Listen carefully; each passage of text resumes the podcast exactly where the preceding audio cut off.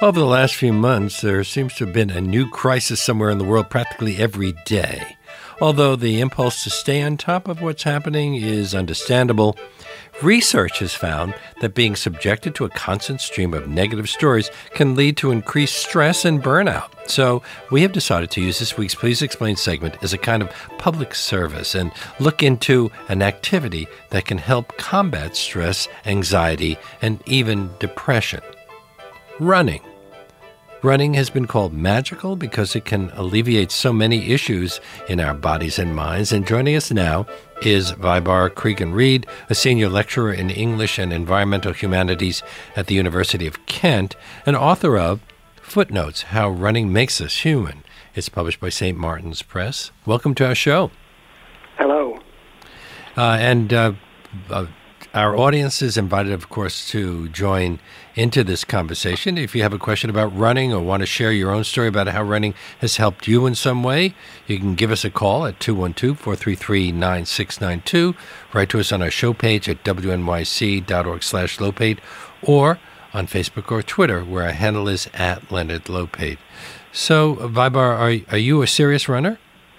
Uh, well, it depends what you mean by serious, but yes, I, I mean I'm a serious runner insofar as I really, really love uh, doing it, but um, I'm not a, I'm not a talented runner, shall we say? Didn't you have a, an uncle who was a famous runner?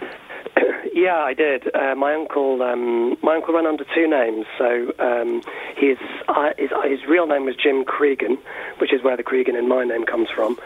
Um, but he also ran. Um, so he was an Irish runner, but he also ran for England or for Britain rather under the name uh, Jim Hogan. Um, Why did he change uh, his name? He, he was under the impression that he couldn't run under the same name uh, for two different countries, which was, uh, it turned out, was a completely mistaken impression. But yeah, so Jim Cregan in Ireland, Jim Hogan in Britain. Why do you consider yourself an untalented runner? Because I think it's because I like doing the sorts of running that um, is recreational. So lots of um, lots of runners are like me. I think there might even be more runners like me than uh, there are competitive runners. But lots of um, uh, lots of running books are by you know by very talented runners who can run you know, 100 mile races or run a marathon in two hours something. And I can't do either of those things, but um, I, I think I'm a better than, and, you know, compared with the average person, I'm certainly a, a better runner. But um, I'm more interested in the sort of quality of experience that I can get from running rather than the speed with which I can. Um, speed with which I can do it. Did you begin to videotape yourself running uh, in hopes of improving the way you ran? Well, yeah. I mean, I'm I'm 48 now, and uh, so I've been running on and off for uh, I'm not sure how long, but 25 or maybe 30 years. Um, and in my uh, early 30s, I, I, I, I, needed running really, really badly. I was I was writing. Um, I was living out in the countryside in in um, in Sussex in the south of England, and um, I realised that I was spending all my time sitting down. I was I was working on a PhD thesis at the time, which means you spend hours and hours either at a computer or or reading, um, and then in the um, evenings I would I would watch TV or I would go to the cinema. Um, and so I started. Um, I started running. I'd not run since school really, uh, and I started running. But I was. Um, I would always get injured, and and eventually I went to see. Um, I went into a sort of cycle of physiotherapy that I think most runners or many runners would recognise. And yeah, eventually, I mean, it was the early days of, of, video technology, but I was videoed in, in slow motion from behind while I was running. And of course, I thought I looked like Matthew Bourne or something uh, when I was running. And actually, no, I looked like a, a drunken octopus. And I looked, yeah, I looked terrible. But it, it, yeah, it taught me a lot about what I was doing and what I thought I was doing. You have to get, get yourself under more physical control. But couldn't you have done those things? The reading and the watching television on a treadmill? Is a treadmill not really a good way to run? well, I think um, as time goes on, I'm, I'm working on another book at the moment, which is about what modern life is is doing to our bodies. And actually, if you want to sit and watch TV, doing it on a treadmill is probably much, much, much better for us than than just sitting on that that uh, that uh, that settee or that sofa. Um, but running on a treadmill, you know, I, I don't I don't get it really. So, um, would you like me to tell you where the treadmill came from? Of course. Yeah. So the treadmill um, that that many people, many gym members, you know, pay, you know, hundred dollars a month uh, for the pleasure of running on. It was actually invented um, as a uh, as a form of punishment for people in the early 19th century. So after um, you know Britain and the US got into a bit of a scrap, uh, the the British government didn't really know what to do with their prisoners anymore. They couldn't um, they couldn't uh, send them to the, the, the other side of the Atlantic, and uh, they didn't want to put people to death for stealing a loaf of bread. So they wanted something that was that was more uh, measured. So they came up with this idea of uh, prisoners doing hard labour, um, but they didn't want prisoners to derive any sense of satisfaction from their work. So they needed to find something that was tough, unpleasant, demeaning, and was um, and, and had no point. It had no use value whatsoever. And uh, yeah, so a farmer um, called William uh, Cubitt, farming uh, engineer called William Cubitt, came up with the idea of the, the treadmill. And it's not changed all that much. It but looks a lot nicer now, but it's not changed all that much. But didn't they miscalculate? Because many people find running on a treadmill to be very satisfying. They they do, and you know what? If they do, good luck to them. uh, any, anybody that is uh, that is uh, uh, found a way to. Um, to, to, to work the sort of um, the stillness out of their bones. Uh, uh, anybody that's found a way to do that, then keep doing it. And if the treadmill does it for you, then then by all means uh, step on and and uh, press an incline, press a speed, and, and you're away. But for me, um, as an academic, we're always we're always wanting to look behind the curtain. We always want to know what's going on with things, and and I was sure that there was something strange about the treadmill, and yeah, there really was. Uh, getting back to the videotaping, what did you learn about the way you were running? Uh, do most people run in incorrectly? Yeah, I mean it's it's very it's very very difficult. Um, it's a very difficult question, really. Most people, I mean, most people when they start running, um, the sad fact is, yes, they do run incorrectly. Most of us. What do they do wrong? Well, they go too fast.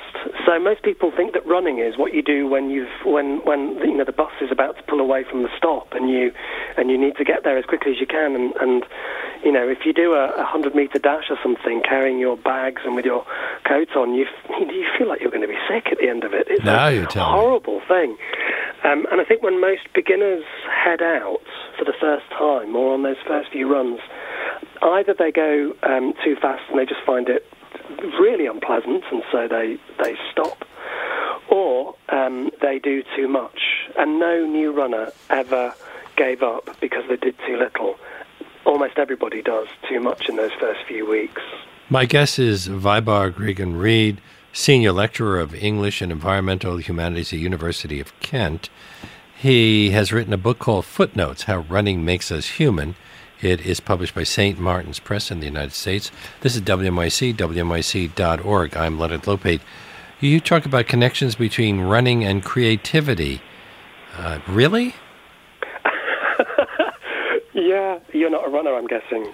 Uh, not really. I'm the one who runs for the bus. I think most runners uh, would listen to your question and go, "Of course." Um, yeah, it's basically um, it's the the idea of creating an environment where you might be able to be creative. So you can't you can't create creativity in, in somebody, but you can sort of create the soil in which creativity might might grow. Um, and all of the things that running does for us, and it does many, many, many things. But one of the things that it does for us is it, is it, is it, is it sort of clears out the, the, the, the dead wood of the brain. So if you're um, stressed and your limbic system, which is our, our, the dinosaur brain that we have tucked away right back at the top of the spine, if your limbic, limbic system is telling you that you're you're worthless, nobody likes you, what you're doing isn't worthwhile, if you uh, get out of your chair and do any kind of complex motor um, uh, motor action, um, resources in, in the brain are basically competitive. So um, if you start doing something else, you will li- you're literally draining energy away from the limbic system, and so you will automatically feel less stressed. What that also does is, what the running also does is, is it changes the way that blood is moving around the brain because it's it's um, um, uh, it's uh, it's required in different parts of the brain, and it means that if you're stuck with a particular problem, it means that the, the sort of neurochemistry that's surrounding that problem changes. Um, so this is why when people are struggling with some sort of issue or something that they need to solve, it's often when they're in the shower or something. Mm-hmm. It's often when they're doing something else that it that it um, that it comes to them. I mean, looking at nature. yeah, well, being in nature is is wonderful. But I mean, if you think of Archimedes getting into the bath, mm-hmm. you know, and he said "Eureka," you know, and he'd, he'd solved his problem. But being in nature is a particularly potent way to encourage um, mental well-being and also creativity. So you yeah. would like to run in nature rather than Ideally, in the city? Yeah. Um, well, you know, I live in a city. I live in I live in London, which is a big, big city, and I live on. I don't live on the the outskirts, but you know, I can see them from here. Well, you can um, run in Regent Park. Yeah, well, I do. I, I sometimes run all the way into central London, which is about eight or ten miles, and, and run round Hyde Park or, or Regent's Park, which is a lovely thing to do. But um, uh, yeah, so when, I was doing research for the book, um, I found some guys at the University of Michigan who were who had worked on um, the ways in which uh, the environment has um, an impact on our um, mental processes. It's a discipline called environmental psychology. These guys were amazing. Um, but they told me that, um, so we get all of these um, benefits from being in nature, but the main one being is, is it, it being around, uh, being in or around a green space allows our brains to, to rest. It allows our brains to, to, to, to rest so they can restore and get their get their get their uh, get their strength back. Um, so yeah, but, uh, nature is an incredibly potent thing, but it doesn't need to be. You know, you don't need to go go into the Rocky Mountains to get it. The guys in Michigan told me that you know all you need is a bit of grass and some trees. Anything that will encourage a sort of um, um, well, their term was a sort of soft fascination with the environment is is very good for helping to get our um, tired brains back online. We, I've invited callers. Our number here is 212 433 9692. You can also write to us on our show page at wnyc.org or on Facebook or Twitter, where our handle is at Leonard Lopate. And before we proceed with some more of my questions, I thought I'd bring Geraldine from Darien, Connecticut into this conversation. Hi, Geraldine. Hi, Geraldine. Hi, Leonard. um, so thank you for taking my call. Actually, we we met at a festival of French cinema recently. Uh-huh. I don't know if you recall. Of course so, I do. He, yes, I was listening to the show and I really called in immediately because I took on running this year and I'm 46 and uh, I never thought I could run and uh, I really. Um, uh, like your your guest is uh, telling, I can see the benefits immediately. And so uh, I started in April. Uh, I run a 10K in Central Park uh, with a friend, a woman race. And actually, I'm going to run on Sunday, 8K in Central Park. Now, is it important that you're engaged in competitive running, Geraldine? Does that motivate you um, more? Maybe because I never did it before because I thought it, it was boring and uh, I'm not very sportive otherwise. I do some yoga and some hiking in the summer, but that's it. Uh, and so, yeah, maybe the competitive, uh, and in New York City, it's so beautiful and uh, that it's empowering and, um, yeah, running with all this crowd, uh, it, it, it, it, it's great. It feels great. Do you ever experience a runner's high? Um, yeah, maybe not. Um, and my goal is to run a half marathon. So m- maybe I will experience a runner's high. Um, but uh, yeah, it's always hard to start. And after a, a couple of miles, uh, it's kind of um, you don't think of anything, and it comes naturally. Yeah. Geraldine, thank you so much for calling us. Uh, Vybarr, can you talk a bit about the runner's high? Uh, is that because of endorphins? It's, it sort of is and it sort of isn't. Um, uh, thanks, Geraldine. So running um, uh, 10Ks are, they're a lovely, lovely distance. Um, and you shouldn't be too far away from um, runner's highs. So there are several things that happen with runner's highs. What, one thing that you need to do is you need to go fairly long. So it's quite difficult for beginners to get runner's highs. But if you're doing 8Ks and 10Ks, um, you should now be at the point when you should at least be flirting with one another. So um, what you need to do in order to get runners high, um, uh, some runners don't get them at all because they run really, really hard. They go, um, they go all out. Um, but runners highs, it's, it, it seems, uh, kick in, in, in, actually when we we're only at about sort of 60 to 70 percent of our effort. So on uh, longer or, and slower runs, you're more likely to get them. But there's, uh, yeah, you asked about endorphins. So for years, you know, ever since the, the kind of um, exercise boom in the in the 1980s, we've been hearing about endorphins. Well, they're really natural opiates. To some Yeah. degree, we're drugging ourselves, aren't we? Um, I mean, endorphin literally means, um, you know, homemade morphine. Uh-huh. It's um, uh, so, and it, it does all sorts of things. Yes, we are literally uh, uh, drugging ourselves, and you know, a few people do get addicted as well. Um, and you can get do- a hangover. the hangover is from the running, Leonard, not from Oh. the not from the endorphins. I was worried Um, about becoming addicted to, to endorphins. But there is um, the system that's activated in the brain um, when a runner's high um, hits you uh, is called the endocannabinoid um, uh, system. Uh, and cannabinoid, you know, is, is, is from cannabis. It's the same, it's the same sort of euphoric, um, uh, relaxing effect that it has. what does running do to the body? How does it affect your muscles and your cardiovascular system? Um, well, it's what does it running do to the body? Well, someone should write a book about that. Um, it's a, it's a, that's a, that's a really, really good question. It does lots of things. You know, it strengthens our muscles and our tendons and our ligaments. It builds bone density, which is really, you know, it's really, really important as we get older. Our bone density naturally um, diminishes, but any sort of weight-bearing exercise will encourage the bones to keep remaking themselves stronger and stronger. So exercises like swimming and cycling, they're wonderful for um, for our um, for our for our hearts and for our lungs.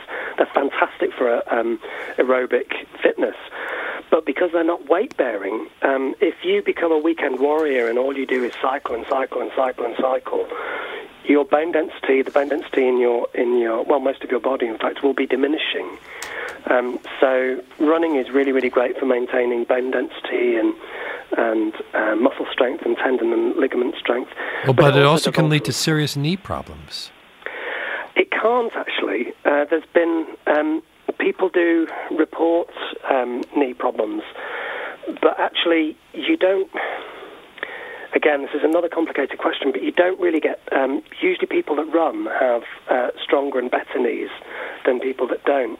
The times when you pick up an injury, uh, if you're a runner and you pick up an injury, the injury might express itself when you're out running on a hill somewhere, but you probably picked it up when you were watching, you know, you were on a Netflix binge um, two nights ago and you did nothing. It's our bodies are becoming programmed to a mode of sedentary life um, that when we all of a sudden take them out onto the hills and start running with them, the bodies are in shock. And that tends to be why we get knee or ankle or um, hip or back problems because of the life we lead, not because of the exercise that we do. We have to take a little break. We'll be back with more of today's Please Explain with Vybarr Cregan Reid, a, a reader in English and Environmental Humanities, University of Kent. He also has a blog called psychogeography.com and uh, a previous book that has nothing to do with running uh, about Victorian culture called Discovering Gilgamesh. His book, Footnotes, How Running Makes Us Human, is published by St. Martin's Press, and we will continue after we take a little break. Our number here is 212 433 9692 if you want to join the conversation. And we are back with Vybarr Cregan Reid. His book, Footnotes How Running Makes Us Human, published by St. Martin's Press. We're talking about running on today's Please Explain. And I'm wondering about that subtitle. Uh, we are the only animals that, that move the way we do. Uh, do we run differently than all other animals? And is that significant? Uh, uh yes, and yes. Um, I, uh, again, as part of the research for the book, I went out to um, a running laboratory, uh, lab, laboratory in. You can uh, say Boston. laboratory. We say that in the United. We pronounce it that way in the United States. I'm not sure how. yes. Okay. Um, so I went to a, a, a running lab in um, in um, in Boston called the Spaulding uh, uh, running centre, which was uh, absolutely ter- terrific. And they told me lots, taught me lots about biomechanics and about how we move and how they think we're supposed to move. But also, while I was in Boston, I met a guy uh, from Harvard, uh, um, a genius really. He's an anthropologist, um, a paleoanthropologist called Daniel Lieberman. And about 10 years ago, he um, and uh, some of his colleagues published a study looking at the ways in which our skeleton have um, evolved over, you know, a couple of million years, and um, they saw that um, lots of the ways that our bodies have changed from previous versions of of humans um, makes it advantageous to us for us to run. The main one is the Achilles tendon. Everybody knows, you know, we all know our the Achilles tendon. Um, other apes, um, other primates don't have Achilles tendons, um, and you don't even need an Achilles tendon to walk. Um, it's only there so that we can um, store a great deal of energy when we land uh, that can then be returned when we spring off. It's there because because we were because we're runners. Because running was a basic part of the way people live their lives. In fact, some people still do uh, when they when they hunt, when uh, they uh, do all sorts of things just to to survive. Uh, I, I, imagine the early humans just did an awful lot of running. In fact, that's probably part of how they wound up going from Africa to the rest of the world. Yes, indeed. Um, you know, it means we have lots of advantages over other animals when it comes to the way our body's built and the way that we move. Um, one of the main things being, of course, our ability to to sweat. You know, we're all very uncomfortable about how much we sweat, but actually, if we didn't sweat, we wouldn't be at the top of the food chain. There wouldn't be seven billion billion of us on the on the planet because we have this incredibly efficient um, cooling system. And also, because we stand upright, it means when the sun is hottest, it hits a lot less of our bodies. So when we are trying to, you know, get some get some get get get a meal for our for ourselves or for our tribe. If we're chasing down a, a quadruped, not only do, would a, a, gazelle, for example, not be able to lose heat as efficiently as we do, but because of the way because they've got four legs, it means more of their body is exposed to the heat of the sun as well. So we have we have quite a few advantages. So inevitably, it means that yeah, we did. We used to run probably um, five miles five miles a day. Uh, you know, um, I'm sure we'd run some days a lot more and some days less, but yeah, we were we were regular runners. Early humans, of course, probably ran barefoot, although um, footwear is a fairly early development. Uh, do you think it's better to run barefoot or with running shoes? Um, again, that's you know, there's no simple um, answer to that question. Uh, shoes, um, in, they've recognised, uh, they've found evidence of shoe wear in Neanderthals from about 40,000. excuse me, from about 40,000 years ago. So shoes have been around for a long time. Um, but um, like spongy, comfortable running shoes are, are really very, very new. So if you imagine the history of our species as a as a swimming pool, so um, at one end uh, is the, the, the birth of the human, um, the first sort of uh, Homo sapiens that is born about two million years ago, and then at the other end is the present day. Um, if you go along the length of that uh, length of that swimming pool, you'd have to get to within about a quarter of a hair's breadth um, to get to the part where we start running in comfortable shoes.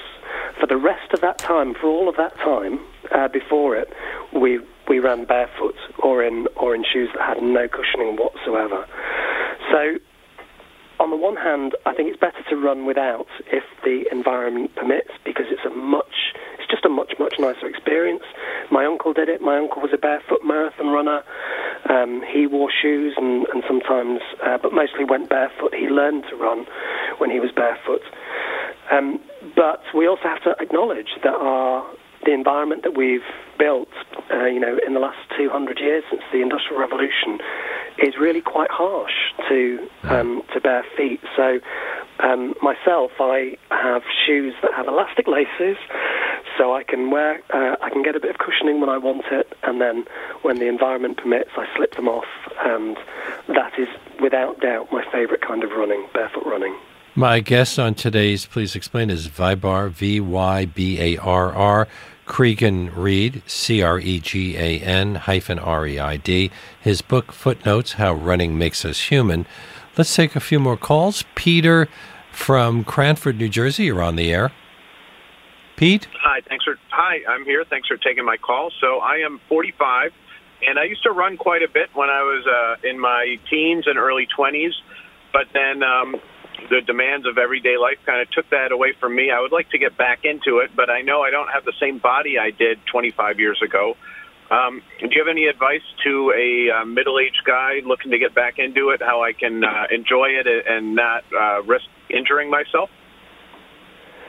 I do. Hi, Peter. I do. I do have advice. There's lots of advice. There's lots of good books about starting to run.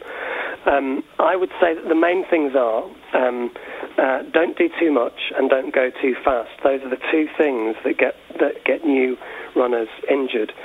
Um, in the UK, there's a very very popular um, um, sort of training schedule called the, the Couch to 5K. I'm sure you have it in the US as well. But you could get one of those. You could get an app for your phone or something like that that would allow you to um, time uh, your runs to about 30 seconds and then you walk for two minutes. So get hold of one of those apps. But the other, the really important thing to remember is that uh, as the weeks go by, the uh, the app ramps up the amount of running that you do. And if at any moment you think, hmm, I'm not sure I can do this, then don't. What you do, just go back and repeat the week that you've just done. And the reason for this is um, there isn't really any science behind these Couch to 5K apps. There's, there's, um, uh, they are great. They're really, really good at doing what they do, but only you are going to know what's best for you. So, should, should we adjust our eating habits? No, no. We already eat far too much in the West. Uh, I think you should only really adjust your eating habits when you get over about um, sort of 20 to 25 miles a week. Other than that, you should just. And what would you suggest that we eat that would help us as runners? Um, uh, real food. uh, so, um, you know, real food. Cut real down on sugar or, or cut sugar down good? On sugar. Oh, God. Well, I'd love to be able to cut down on sugar. Uh, but yeah, r- real food. Food th- that when you read the ingredients, you can imagine all the things on a, on a shelf. Um, uh, so real food, simple, you know, yeah, simple, uh, complex carbohydrates, ideally, and um, chicken. Chicken is very good. Paul from Long Beach, you're on the air. Hey there. I want to tell you that I very much enjoy this. I can't wait to get hold of the book, and it supports everything I've been doing. I've been a competitive runner. I've been in organized running for 58 years. I've run a couple of hundred wow. marathons, and that literally wow. has taken me around the world. But I figured out at one point that I wouldn't live three times as long if I ran 100 miles a week, and I've run hundreds of 100 mile weeks. Now I'm running eh, 30, 40 miles a week, I'm not going to live three times as long if I get it up to 300. But uh, the sh- the foot was designed to run over a soft, yielding surface, the savannas of Africa, and that's not what we run on. So I don't think I would be running were it not for the advances we've had in running shoes over the last 30 years. And what do your feet look like? Are they are they okay? Are they normal, or have they been affected by the running? Um, if anything, I used to have more of a hammer toe when I was a young man or in my teens, and that straightened out. So does it look? Yeah, they're cosmetically better today than they were before I started running. I, one of the things that was mentioned here is about how you run or how hard you run or the like. And what kept me injury free for years, like over the last 40 years, I'd say I only had one zero mileage week, uh, as opposed to my friend uh, Ron Hill from Great Britain, who did, who went over 50 years without a zero mileage day, yeah. in, including being in a car accident where he broke his sternum. And as he wrote to me in the Christmas card that year, fortunately, I already had in my run for the day. Vybarr, you know Ron Hill? Um, no, no. I know. I know lots of people that know Ron Hill. He's a he's a he's a legend uh, here. Um, my uncle knew him very well. I knew him very well indeed. Paul, you sound like you're a fantastic runner. Um, if you're still doing 30, 40 miles a week uh, now, that's absolutely terrific. You sound like you're still marathon marathon fit, and I think you're right. I think lots of while I think lots of environments are you know, are not great to run on uh, barefoot. I think um, smooth concrete is actually one of the one of the nicer ones. So our feet our feet are designed to run on um, uh, uh, uh, softer surfaces, but they can cope with hard surfaces. There are hard, very hard surfaces in the, you know, in Africa. Hardened clay is as hard as concrete is, and our bodies are really, really, really well adapted at dealing with the the impacts from forefoot running rather than from from uh, running onto your heels. But you sound like you're doing absolutely great, Paul. Thank you so much for calling us, Paul. We have very little time left, and I want to get Tom's call in because I think it's important. Tom from Long Island, you're on the air. Yeah, hi. I just wanted to ask the guest about um, to maybe comment on the. body. I see a lot of runners um, in, out there who seems to be disconnected their upper body from their lower body. They don't, you know, their body's all locked up, the upper body's all locked up and tight, and and they seem to think that they only run with their legs. So I guess you're asking for tips for overall form when we're running. Vybarr, in a minute or so. Uh, yeah, uh, Tom is absolutely right. The the upper body is is I was going to say it's just as important as the lower body. It, it's not, but it is really really important. Um, we all know that in modern life, uh, uh, we all hear about the fact that we have a, a weak core, and basically there, there, are, there are two um, there are a couple of scientific laws that have been around for you know hundreds of years. One is about bones, and the other one is about muscles, and it's basically both um, both laws are about how if you don't use it, then you you lose it. Um, so if we sit down all the time, what, what, one of the things it does is it disengages our, our, our core muscles, all our abdominal muscles uh, get used to the fact that we sit down, and so they they become weaker and weaker and weaker and weaker until it gets to the point that when we try to stand up correctly or when we try to go out running, we feel like we're doing fine, but actually our spine isn't getting the support that it needs from these abdominal muscles. And you know, my gosh, the spine really needs help and protection more than any other part of our body, really.